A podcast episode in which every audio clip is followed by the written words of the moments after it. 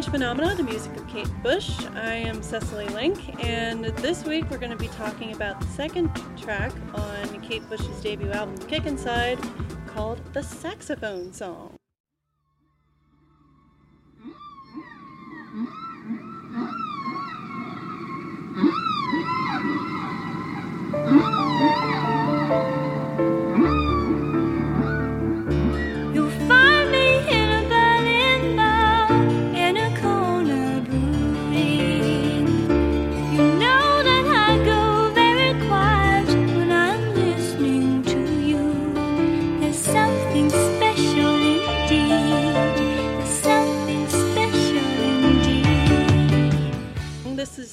Second track from her album. It was also the second track to be performed on the Tour of Life, which we will get to later in the episode. Well, didn't So- she? Uh, did, question about the tour of life. Yes. Didn't she mostly play those in the order that they were on the album, or Sometimes, at least for the first two songs. okay? So so it wasn't like that then. Yeah. That's So- not a sometimes. That's a no. So, so with me this week is um, my wonderful husband Andrew Link, because I didn't want to just be up here talking all by myself. She's calling me wonderful as the alternative to throwing a can of fizzy water at me for playing saxophone songs repeatedly. No, no. But the Moldovan sax man. in case you don't know the Moldovan sax man, we'll talk about that later in the episode. but first, here, so obviously this is called the saxophone song. What are your impressions? There's a saxophone in it. I would hope so. It's There's a lot of saxophone. Also, it does start with whale song. A little bit, because it's a holdover from the previous song. Well, that was uh, kind of one of my questions. Um, CDs were often broken in strange places. Obviously, this was this was initially released as a uh, record, right? There were because it, it predates CDs, I believe. Right. This was released in February 1978. So and CDs really didn't become a household thing.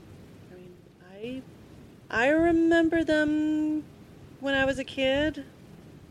You know, we still listened to cassettes. My parents still occasionally listen to records. My dad still has his epic record collection of John Denver and tons of other stuff. But I remember mostly CDs, although CD players didn't even become a really common thing in cars until maybe even almost 20 years ago, I want to say. Yeah, I'm trying to find about find out whether this was initially released as a record, a CD, or a cassette tape. The the whole album. Um, as far as I know, a vinyl record probably. No. It was released as a vinyl, vinyl first. and the reason I'm asking this is um, because the, the the on the CD that you gave me, this track starts with whale song, but it kind of makes more sense for whale song to be and the ending sounds of the previous Yeah. track. So I'm wondering if that's.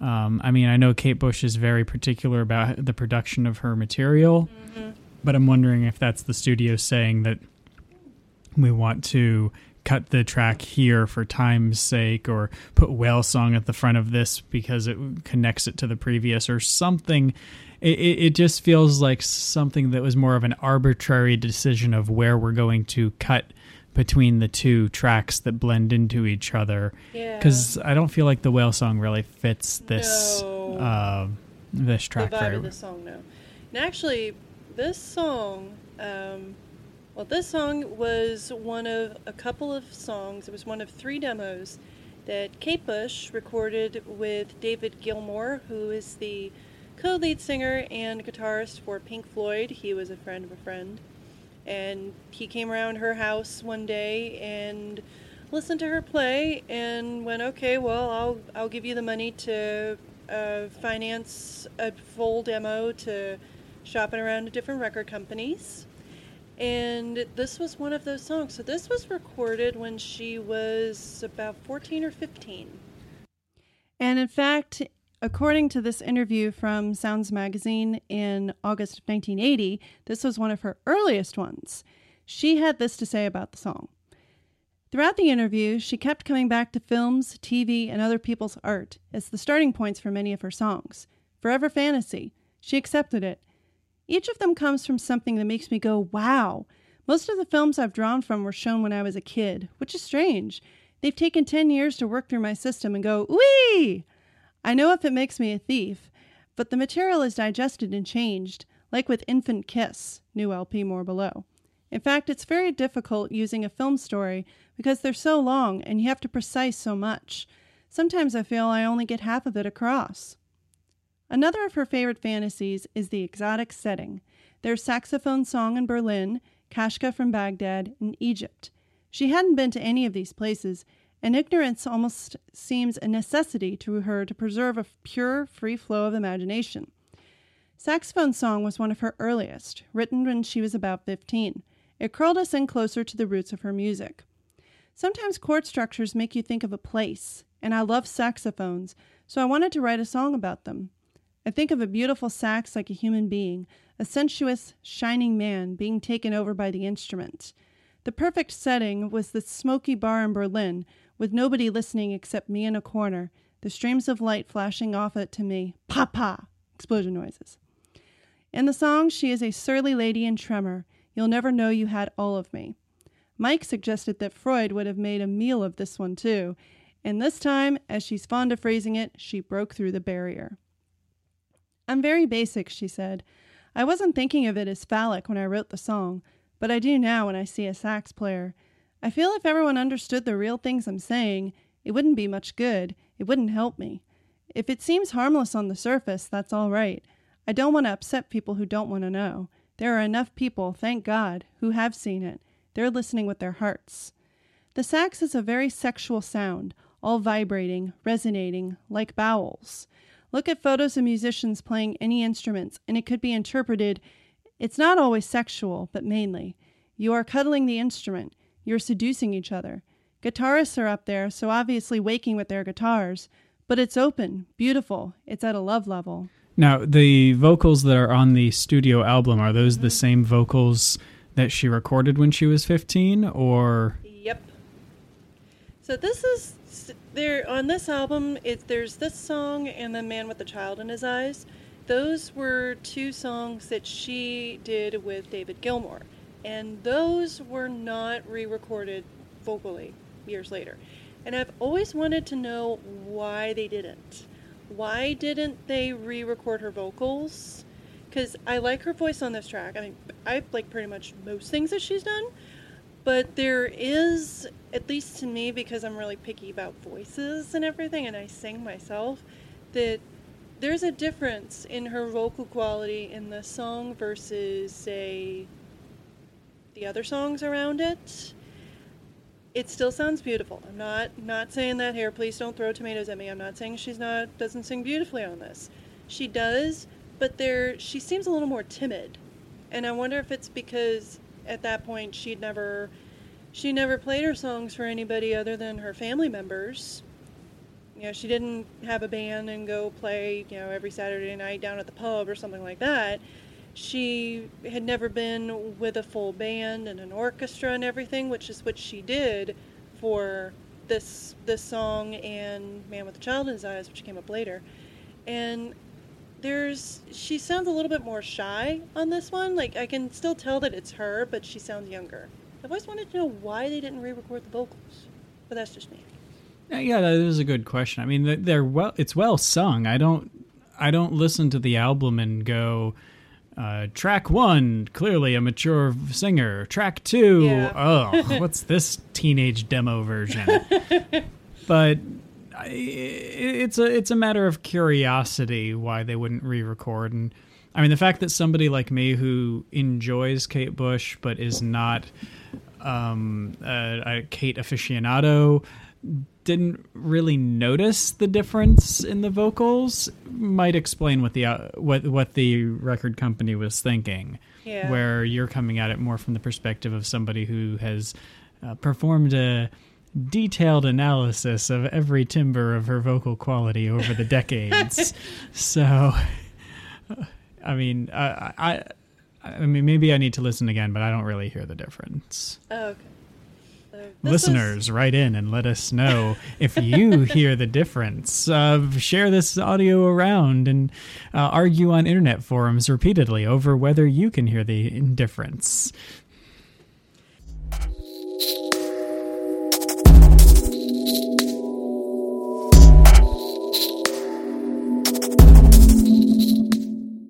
What's your initial impression of this song? It it has saxophones and Yes. Not quite like Epic Sax Guy, but it does have saxophone. it, it's more of a story song, I would It is. say. Yeah, and and see Kate right off the bat, like she she's more of a storyteller anyway, and that kind of that comes from I think her her background, which was listening to mostly folk music from her older brothers, because she's one of three. She's got two older brothers, Jay and Paddy, and they were always bringing around interesting music. And they were like, "Hey, little, hey, let's let our little sister listen to it." Yeah, I feel like Moving was a nice song and had thoughtful lyrics. But when you kind of look at the lyrics and listen to the song, it could be by pretty much any artsy person who does um, lyrics that are thoughtful but a little bit obtuse. This is closer to that Kate Bush storytelling uh, style that you keep talking to me about whenever Yeah. we're you know sitting in the car and you're playing Kate Bush. I mean, it's it's still got her poetic, poetic kind of lyrics. Like my favorite lyrical moment is in the second verse when she goes, "The candle burning over your shoulder is throwing shadows on your saxophone, a surly lady in tremor."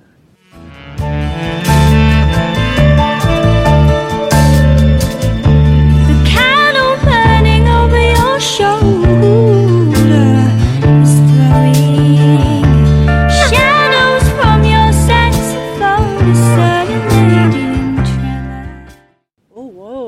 very evocative. Like, oh, that's so cool.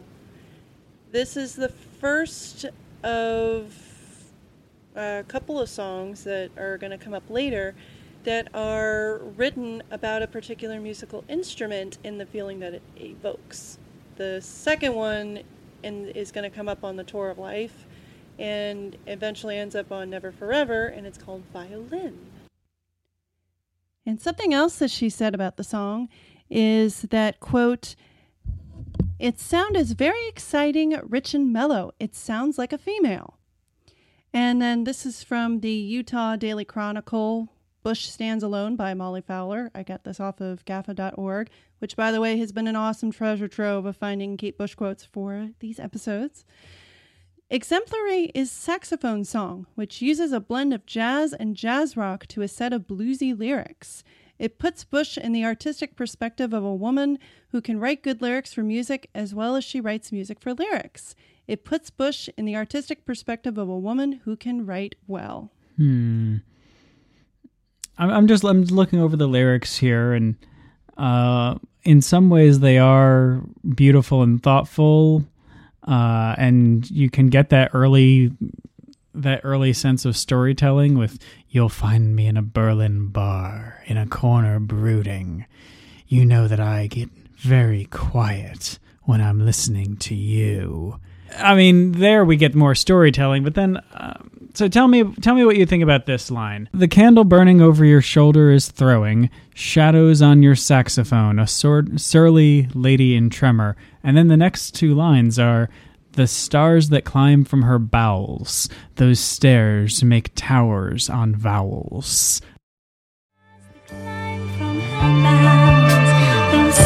Make I mean, it's poetic, but I, I actually always kind of cringed a little at those lines because I could I could see what she, I think she's trying to say, but uh, the vowel and vowel just. Uh, it, I mean, I'm, I'm not trying. I'm not trying to mock it for Oh, no. for or, or or to make just a you know a, a sophomoric oh vowel vowel joke, but no. It doesn't feel like the greatest expression of Kate's writing. I, I I'm not surprised this is one of the older songs on here. Just because the you know, as someone who teaches middle school students how to write poetry, it it feels like something I would see in a first draft of a middle school poem where someone says, "Oh, I need something that rhymes with vowel and gives you the sense that you feel this deep in you." I don't know, uh, bowel. yeah, I'll use that. It's true. And she did write this when she was 13, 14 years old. And admittedly, this is pretty well written for a 13, 14 year old. I mean, Oh yeah, I'm not mocking the song in any way. I just it, I, I think that there is a bit of a weak line. yeah, I, I actually I agree with you. The rest of the song is good for me lyrically, but that that line, those two lines have always been kind of eh. I actually had no idea what she was saying there for the longest time. And honestly, I didn't realize she was saying a surly lady in Tremor. I, I don't know what I thought she was saying. It just kind of like da da da da da da. da. It just kind of like fades away for me. Well, she is also Kate, and her pronunciation can be more artistic than articulate. True. And you know, some of my other favorite artists are like that. See, Charlotte Martin. A little bit. But yeah, this is it does seem to be telling a story. It's a, a woman watching somebody play saxophone, and she's taken in by the sound, and it's making her feel things. And she really, she just loves the sound of the saxophone. Just like later, she talks about really loving the sound of a violin. Okay. Um, what about um, the the musical quality of it? Um, very much of the time i would think it, it sounds maybe it's because of like the, the little synthesizer flourishes toward the end they sound those against the strings sound very 70s but in a good way very 70s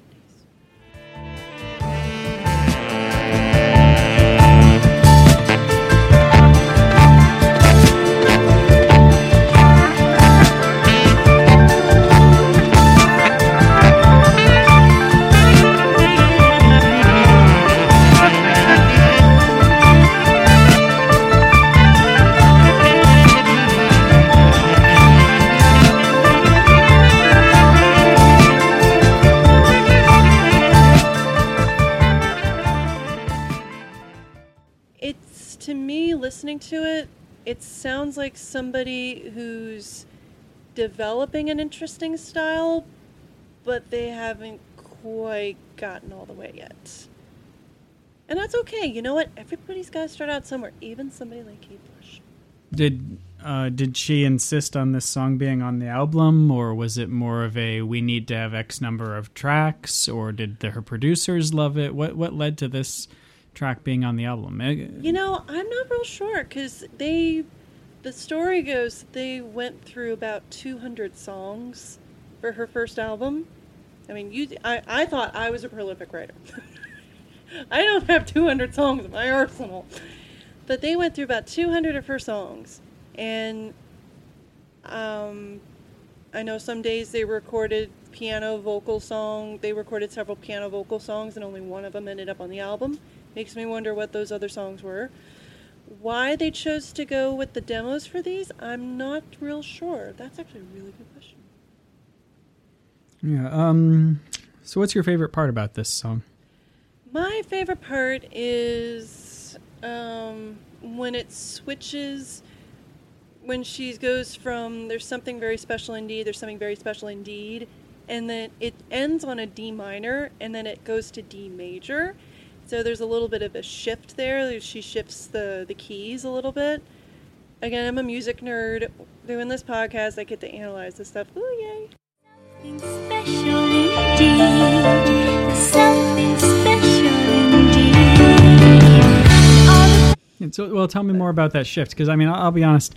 The, the, the, I think that the first track on this album, I think "Moving" had a little bit more meatiness to it, a little bit more. I mean, this is a beautiful song. It's pretty. It it showcases her early storytelling uh, tendencies.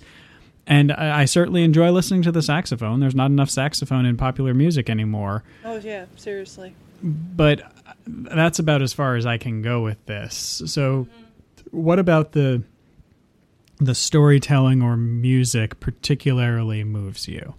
So, what moves me the most about this song is the chord progression. I'm going to just music nerd here for a second. If you're not at all interested in music theory and all that, you can kind of, okay, well, we're going to skip ahead to this. What I like about this song is that it starts in a really melancholy, moody sort of key, which is D minor. And see, in D minor, you have D, F natural, and A. Why minor keys have a more melancholy sound to them, I don't know, but they just do. And this starts in D minor. So you'll find me in a Berlin bar. And all throughout the first verse there, from You'll Find Me in a Berlin Bar through the repeat of There's Something Special Indeed, this is the chord progression.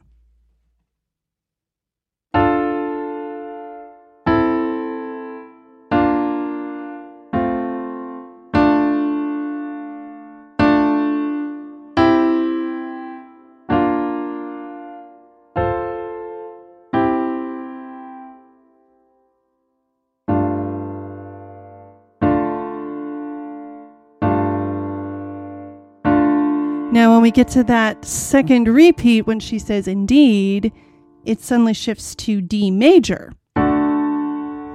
And what changed was that the third note of the chord becomes sharp.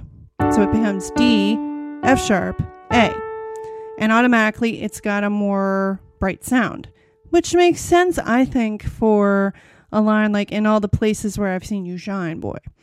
So that D minor so it's got that kind of melancholy sound, right up against happy D major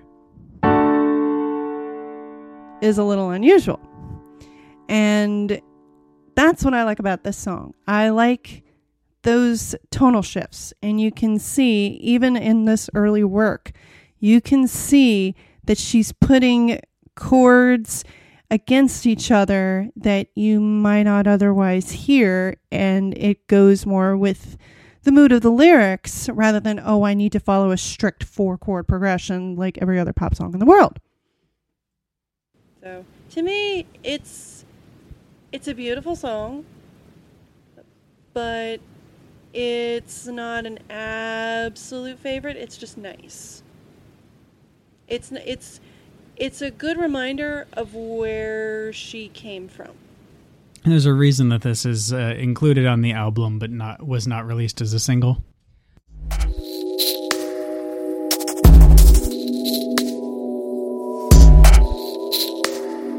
The only other version of the song is a live version from the Tour of Life.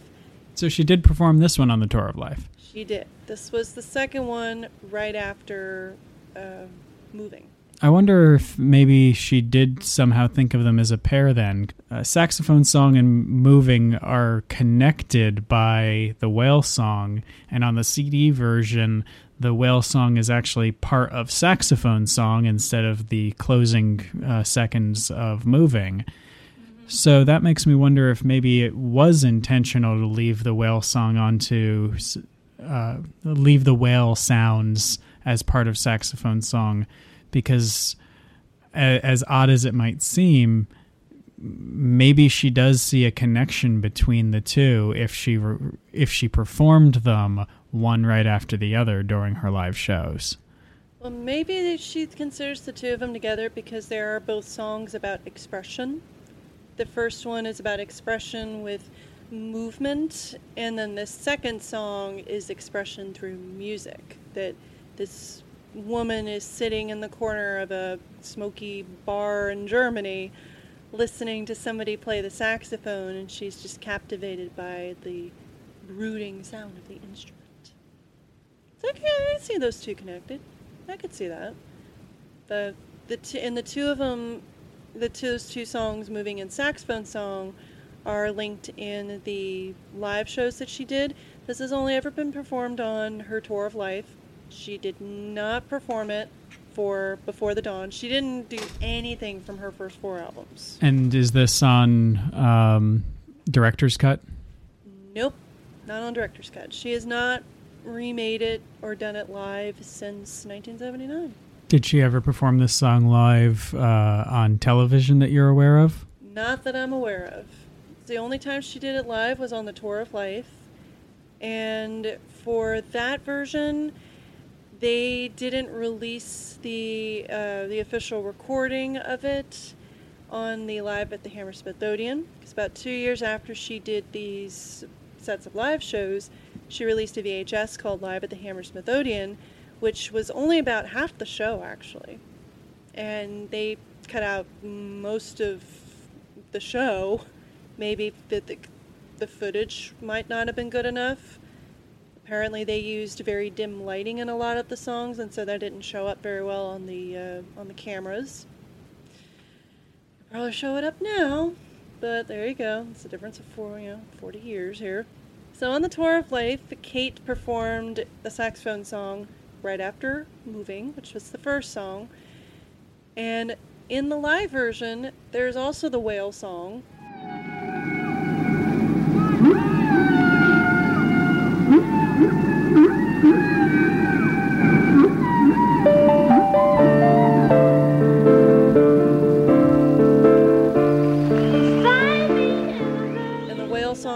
As the lights dim and she moves over to a piano. And for the performance, she's at the piano playing the song straight as you hear it on the recording.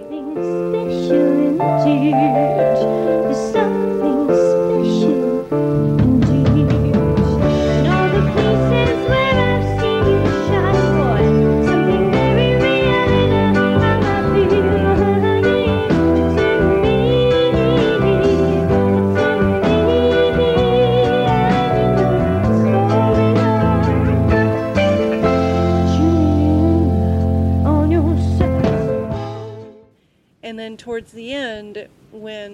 musicians are all kind of jamming around as the song is fading out, there's the image of somebody, of shadow of somebody playing the saxophone.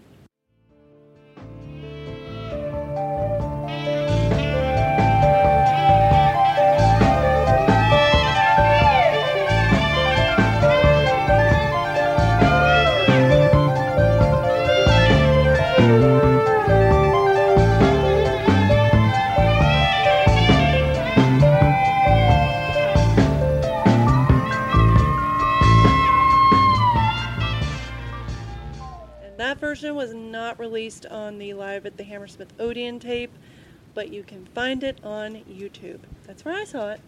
So, so it's not part of the official concert concert video. Nope, not at all. Huh.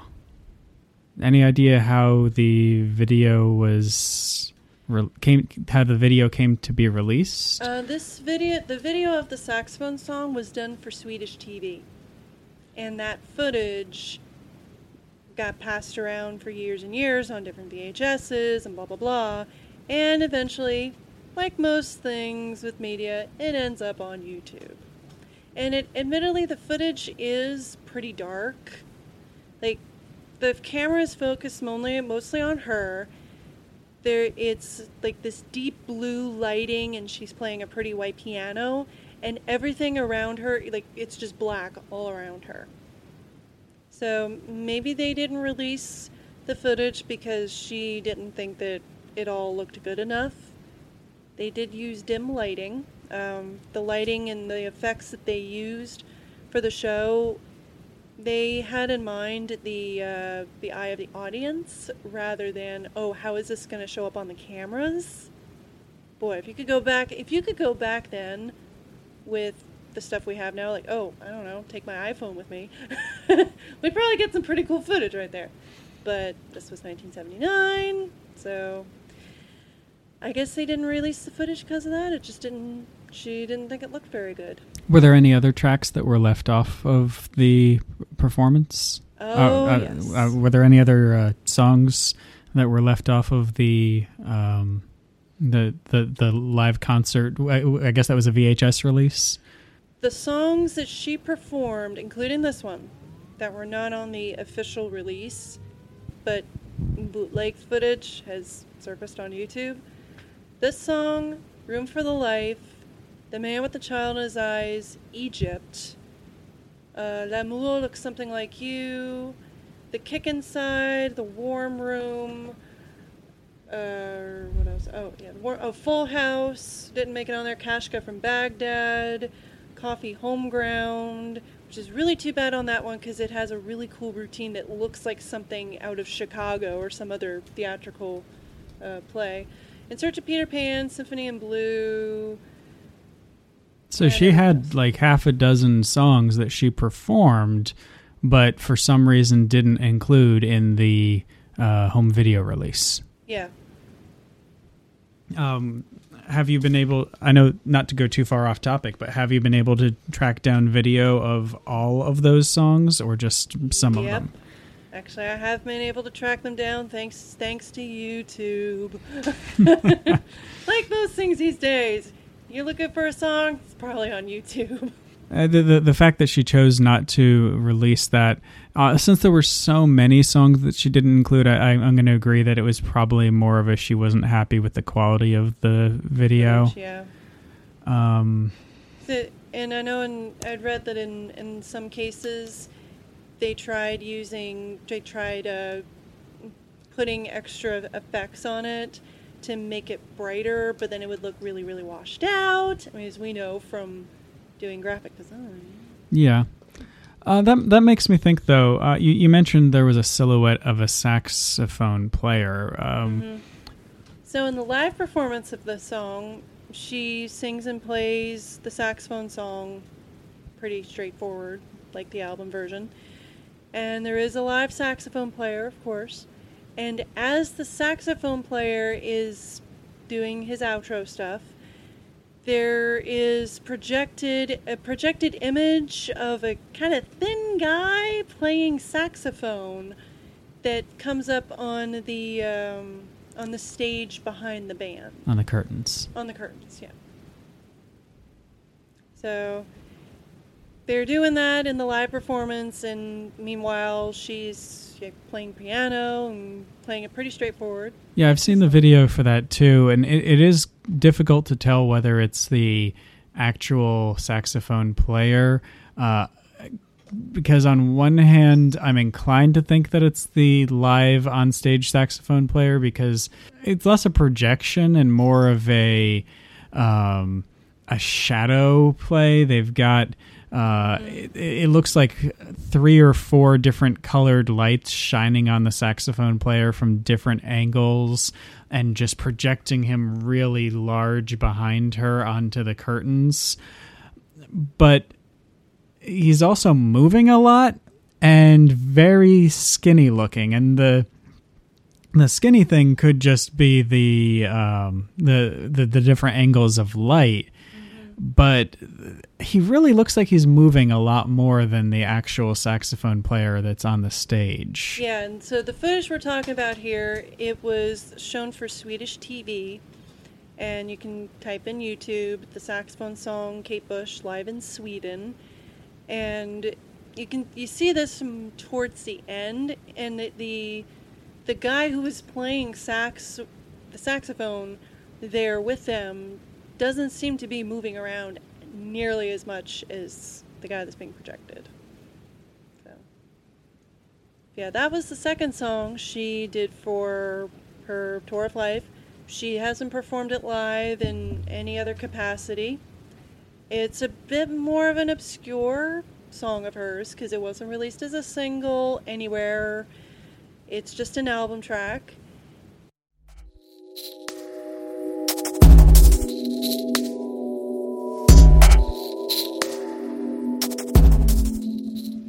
So, other than the live version, which has not been officially released, and the album version, which was essentially the demo for this song, no other versions of this song exist. It wasn't released as a single anywhere, it's just an album track. And because it's a little bit more, I think, a little more obscure in her canon than, say, Running Up That Hill or Cloud Busting or any of her other songs, I wasn't able to find many covers. So, one of the things I like to do is highlight different music artists doing covers of Kate's songs. Some people think it's sacrilege to cover a Kate Bush song, and admittedly, she does have a very distinctive voice and style. But I like hearing what other people can do with her songs, or just with a song that's not their own in general. Since this song is a little more obscure within her canon, there are only two other covers that I have found of this song. One of them was from somebody named Nora O'Connor. It was uploaded by Kate Fan, K8 Fan. And this was done acoustic female vocals instead of a piano like there is in the original song. It's got a guitar. She's playing guitar on stage. This is a Kate Bush song. Okay. It's off her first record, track two, I think. It's called the saxophone song. This is Dave Smith from J. Davis Trio and the Baltimores. Eddie Carlson, Johnny Blaha, and Johnny Ride from the name of the group.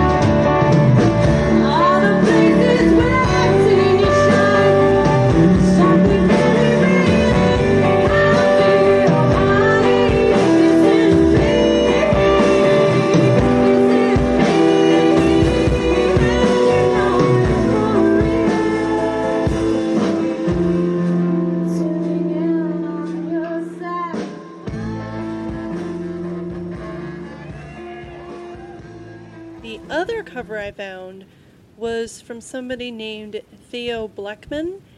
This one is sung by a guy, and it's got a much more jazzy element to the song.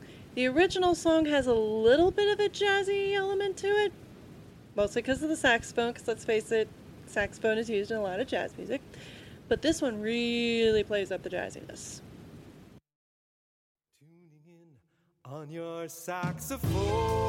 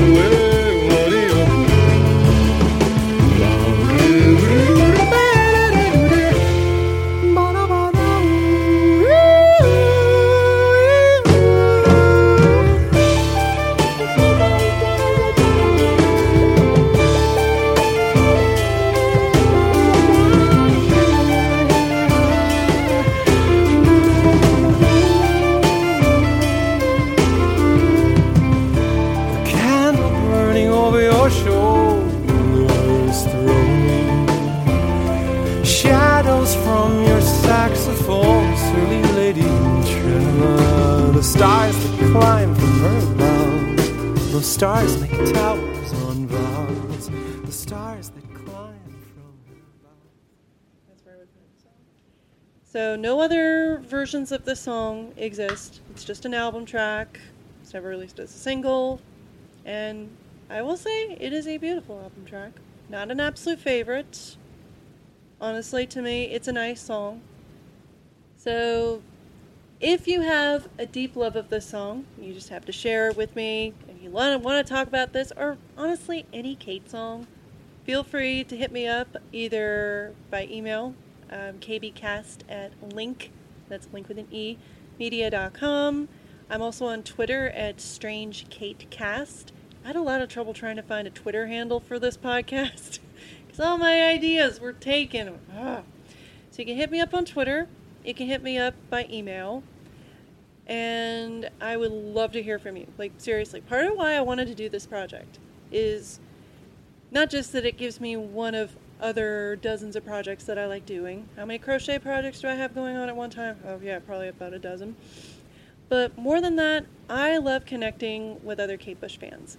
I love hearing how her music has spanned generations. I mean, I myself, I was born the year The Hounds of Love came out.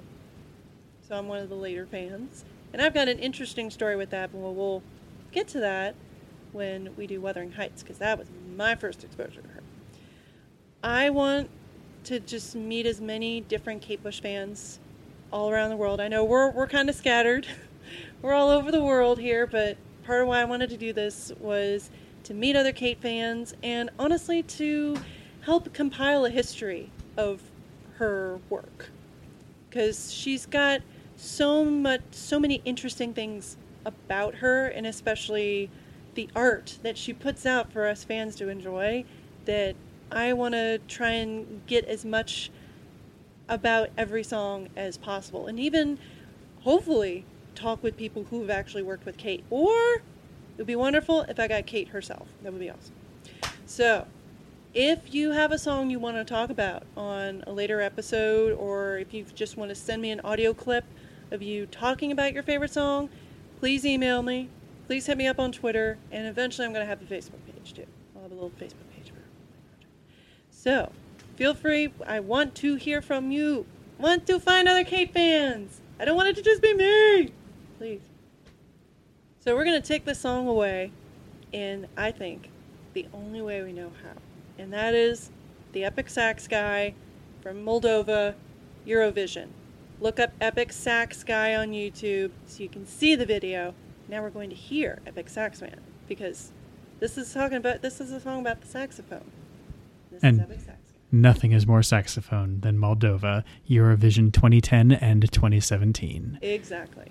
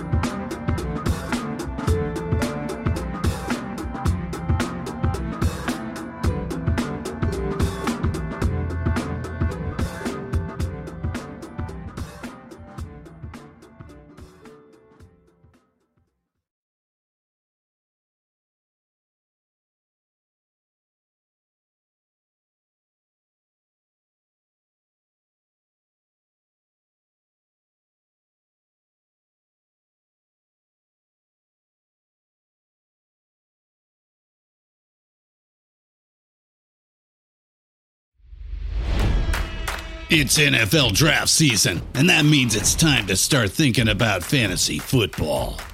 FantasyPoints.com features industry leading experts and prognosticators using proprietary hand charted data to help you score more fantasy points. FantasyPoints.com is the place to go for whatever kind of fantasy football you play. Whether you play fantasy football, daily fantasy sports, or do a little bit of everything, Fantasy Points has the meticulously researched content to guide you to victory.